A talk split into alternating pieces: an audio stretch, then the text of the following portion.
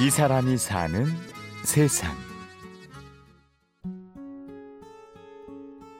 15세 소녀는 몸이 아파서 하루 쉬려 하다가 붙들려 몽둥이 맞고서 굴 안에 끌려와서 천정이 무너져 이 세상이 변했네. 나라 빼앗긴 민족은 이렇게 서러운가. 탄상자의 죽은 나이 실어주고 천장을 보며 눈물만 흘렸네. 석탄 더미에 깔려 숨이 끊어진 15살 어린 소년. 아, 아들 대신 왔어요. 60이 넘어서 70된 영감이 왔더라고요. 대신 왔다는 게 아들 대신.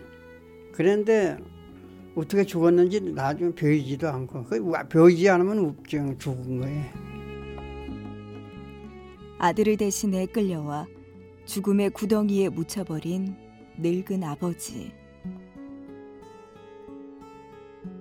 일제 강점기 나라 잃은 사람들은 그렇게 들풀처럼 꺾이어 갔습니다. 예, 저는 1944년 2월 1일 일본 아소단강 아카사 닭강고로 끌려가서 부사일상으로 살아나온 공제수입니다. 나는 생존자의 한 사람으로서 이 자리에 나와 내가 당한 실상을 사실 그대로 증언하고자 정의로 나왔습니다. 역사의 진실을 증언하기 위해 눈을 감을 수 없는 사람. 93세 일제징용 피해자 공재수. 지금 착취의 지옥이라 불리는 아소 탄광의 참상을 전합니다.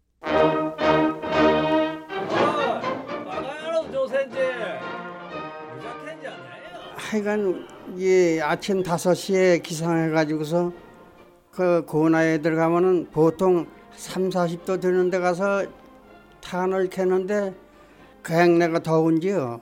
땀으로 해서 그 탄재로 해서 입만 하얗게 보이고 눈만 반짝 반짝하고 뭐그 뭐 사람이 아니지요. 하루 16시간이 넘는 고된 채탄 작업은 연일 계속됐습니다. 아침 저녁으로 비상하라는 노무원의 호루라기 소리, 일 나가라고 소리 소리 질러대는 노무원. 침대에 누워 있는 노무자들 발로 걷어차며 피도 눈물도 없는 야수와 같은 동물로 변하여 가장 큰 고통은 배고픔이었습니다. 굶주림에 못 견뎌 두 번이나 도망치기도 했습니다. 두 번 실패했죠. 그 붙으려고 와가지고서는 뭐 엄청나게 구타를 당하고 하여간 죽도록 맞았지 뭐 그때는 한 4, 5일 맞은 것 같아요. 그 이후로는 이 고향의 부모 생각도 다 포기하고 한국으로 돌아갈 생각도 다 포기했어요. 아주 좌절했지 마음이 그래가지고서 이제 뭐야.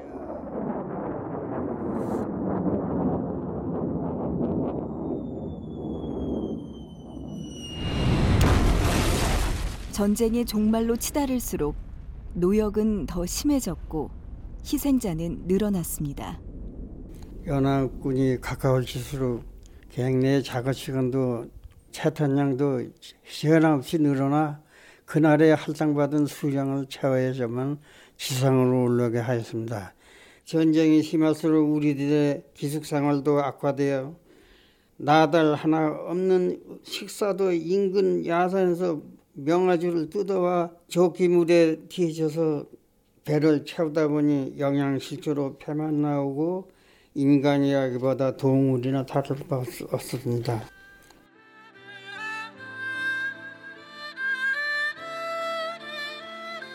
기운이 있어야 노래도 부르고 그저 저녁을 먹고 치마 추녀 끝에 이렇게 서서 어디가 내 고향인지 내 나라인지 그것만 망상을 하고 달을 쳐다보고요. 그랬죠. 많이 그랬죠.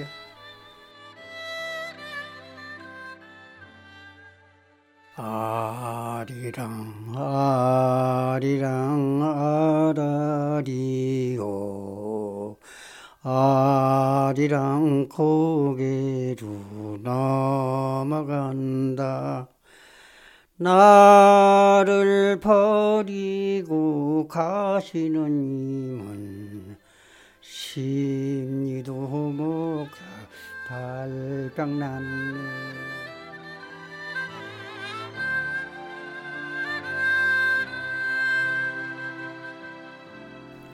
그 당시 일제 강점기에 강제로 끌려와 혹독한 노동 착취, 굶주림에 영양실조로 쓰러져 간 우리의 수많은 조선인들, 골도미에 깔려 죽어간 영혼들, 도망가다가 붙들려 밤에만 끌려나와 나태나무 몽둥이로 고문을 당하다가 행방불명이 된 영혼들, 병들어 아무 치료도 받지 못하고 죽어간 영혼들, 한을 풀지 못하고 죽어간 영혼들, 나는 구사일생으로 생존하여 90세의 고령으로 내가 당한 실상을 사실 그대로 증언하고자 하였습니다.